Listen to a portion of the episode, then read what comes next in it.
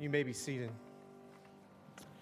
Well, I'm glad to be with you here today for one of my quarterly times of preaching. It's a good thing, isn't it? Because that way, when Laura comes back, you can really say, Man, I really appreciate your preaching, Laura.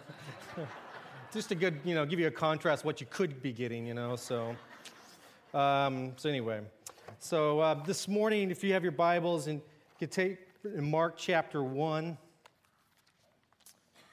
I'm going to read verses 16 through 20. I'm going to jump to another verse here in a second, but we'll stay on this one here first. Mark chapter 1, 16 through 20. One day, as Jesus was walking along the shore of the Sea of Galilee, he saw Simon and his brother Andrew throwing a net into the water. They fished for a living. Jesus called out to them, Come, follow me, and I will show you how to fish for people. And they left their nets at once and followed him. A little farther up the shore, Jesus saw Zebedee's sons, James and John, in a boat repairing their nets. He called them at once, and they also followed him, leaving their father Zebedee in the boat with the hired men. And then we're going to jump over to Acts chapter 12, 1 through 2, and I'll just read it real quick. About the time King Herod Agrippa began to persecute some believers in the church, he had the apostle James John's brother, killed with a sword. This is the word of God for the people of God. Thanks be to God. Wasn't that last verse just so uplifting? you know, Herod had him killed. Okay, next verse, you know. Um, but it's significant because the person that James he's talking about is the James we're going to be talking about today. Um, so, first of all, though, let's lighten the moment. And uh, guys, go ahead and roll that video um, and when you're watching this, I ask you the question you ever have trouble following? And still trying. And still trying. Almost, almost. Oh, almost, almost. hey, yay, they made it. All right. There's one more, one more, one more, one more. So, so all the ducks, you've probably seen this before, you know, ducklings following the mother around the pond or wherever. Okay, here's another group of them walking along, just mind their own business, following. Oh boy, and a wind comes up. and and they're still going, and they're still going. Ooh, ooh, ooh, ooh. Don't worry, no chicks were hurt in the making of this video. Um, oh, poor things. Look at that. But they recover. And there they go. All right. So they made it, made it safety, and you'll see it fade off here. Yeah, a little shake of the head, and Mama's to lead the chicklings, little, little uh, ducklings, excuse me, to, uh, away in a row. You ever have trouble following? you ever felt like one of those little ducklings and just have trouble following? I know I do sometimes because I want to trust myself more than I want to trust God or just trust other people in general. And so I have trouble following sometimes. we are in a series right now entitled The Twelve, talking about the 12 disciples of Jesus. And today we're talking about James the martyr.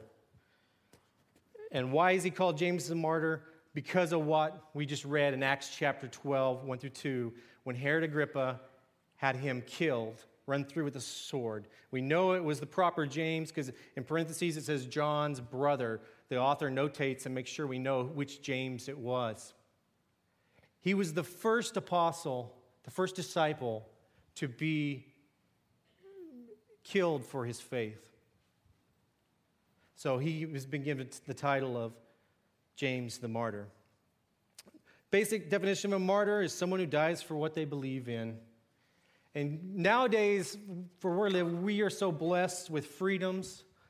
Even though if we think those freedoms are shrinking, whatever your opinion is on that, we still live in a pretty free society compared to other countries around the world.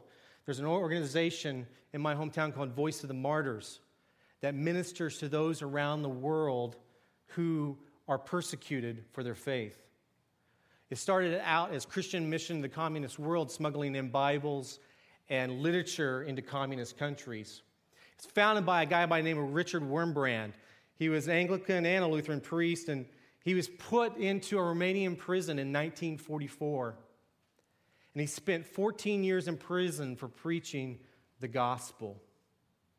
Then finally, he was let out, and then finally, the communist regime, when Ceausescu, when his power fell, and the Communist Party lost its influence there, he was able to go back to the very cell that he had occupied, that very building, and turn it into a place where they printed Bibles and Christian literature. In the very same place. God had redeemed that whole situation. So, some of us are not going to be called to be persecuted for our faith. Probably not.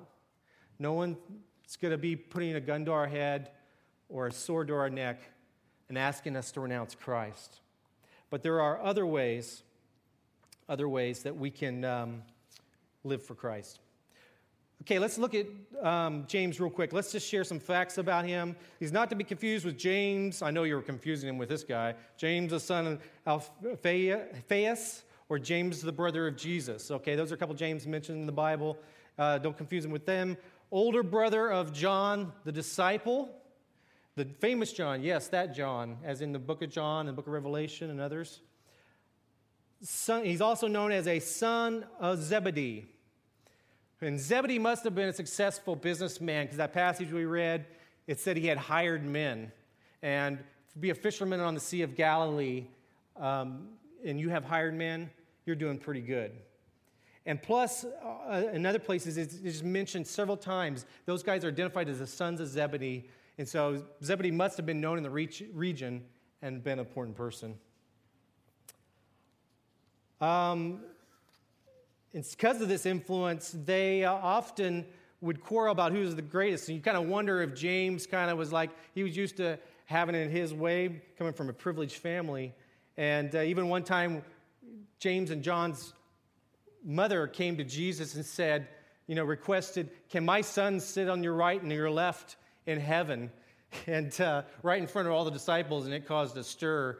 And so um, there's these, this picture of him being from a pretty well to do family. He was part of Jesus' inner circle, along with Peter, Simon Peter, and his, James's brother John. They were considered the inner circle. We see them many times um, in the Garden of Gethsemane. Jesus prays with them with different healings, the Mount of Transfiguration. They were there. They were the only ones there. Not all the disciples were there. So he was a trusted one.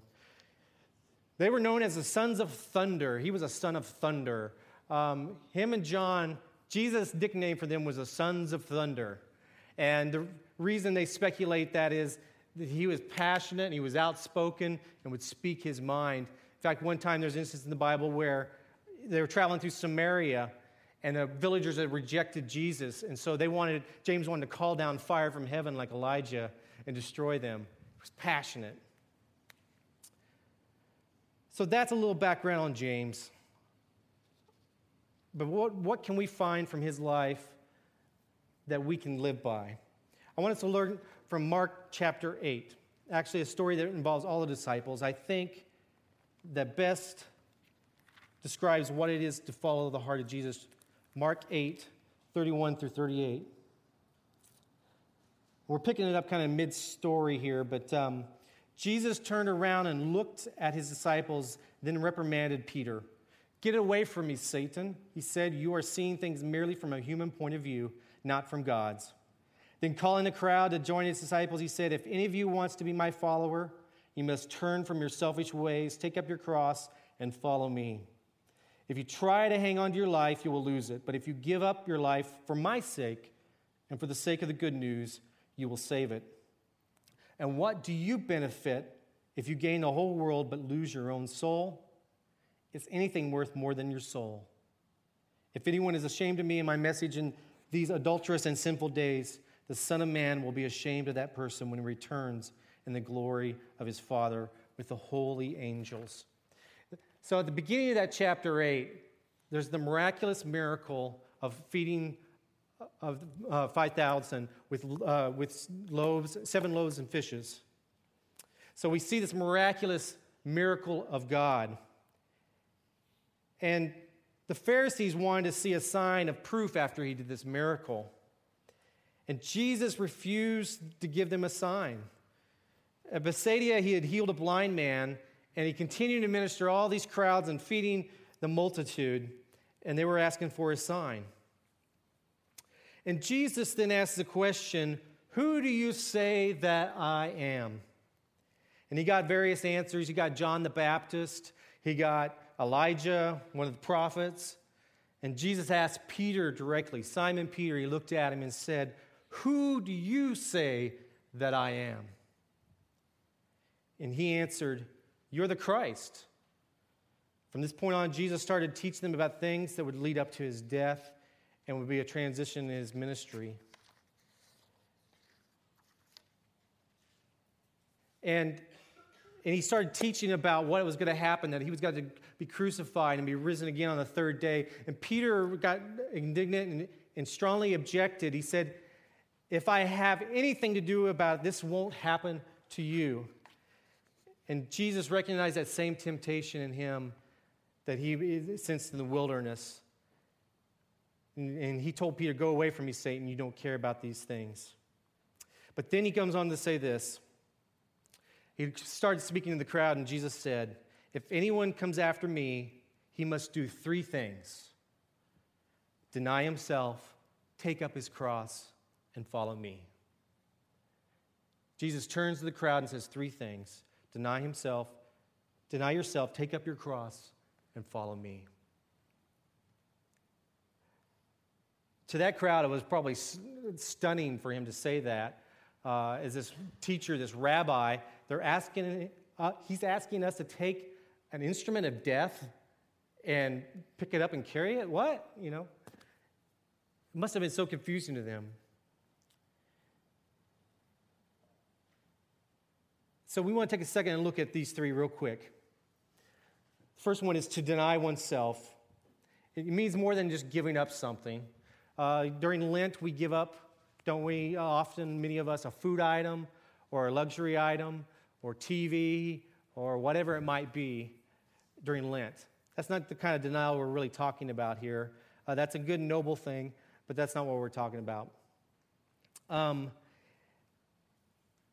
the main thing is this he was talking about the process of becoming true disciples. If anyone wants to be my disciple, then he has to be different from what he is now.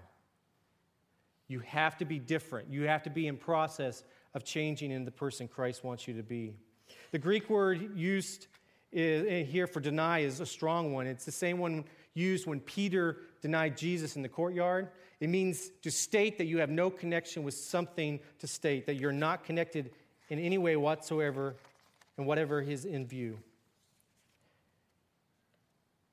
Deny here is not the same as what we usually mean by self denial when we're giving up something.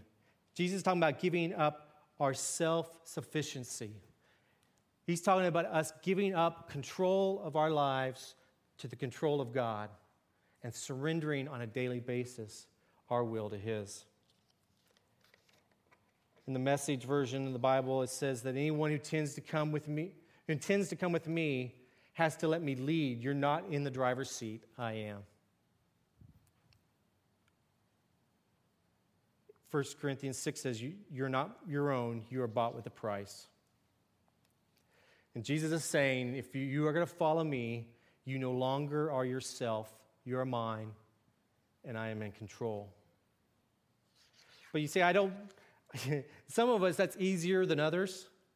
Uh, some of us are control freaks, and so uh, that's a very hard thing to do. We can say that and we can sing that, but to give up control and trust and faith in God is one of the hardest things to do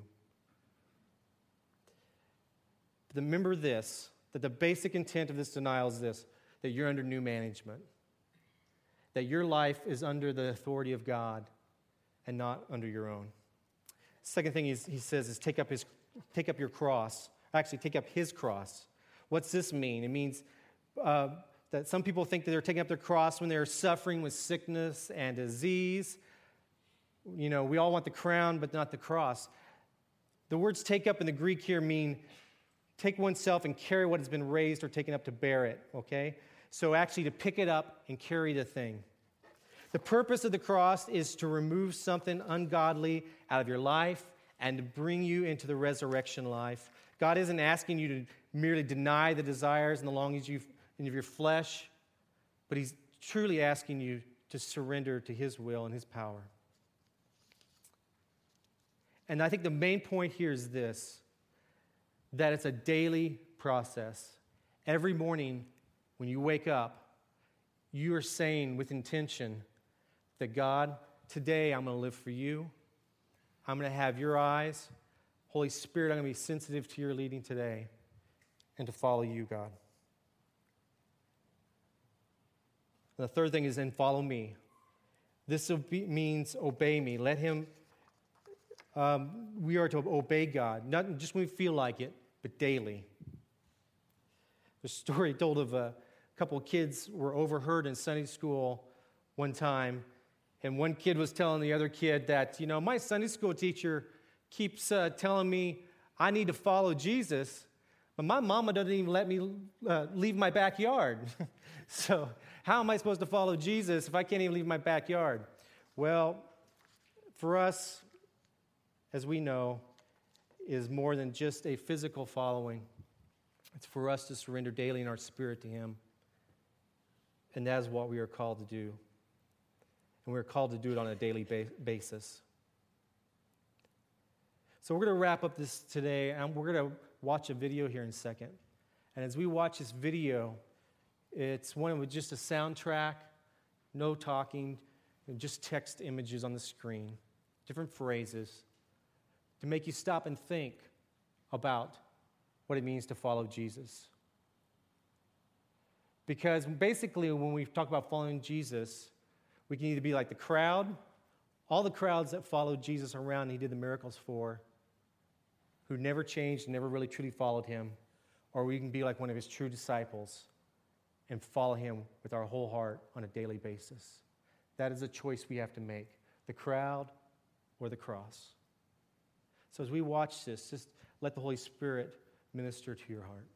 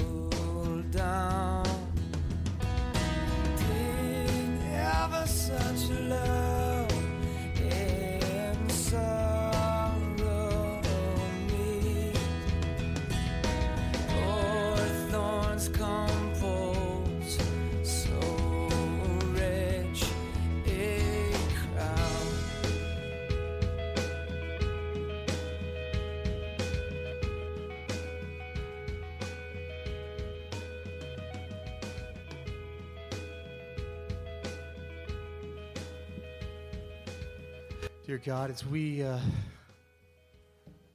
we take a moment here and we just take stock of where we're at with you, we just ex- want you, Holy Spirit, to come and examine our hearts now. And may we truly be called a true follower of you, Jesus.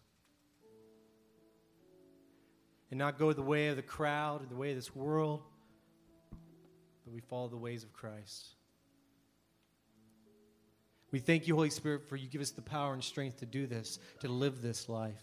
We don't have to do it in our own strength and power. And we say thank you.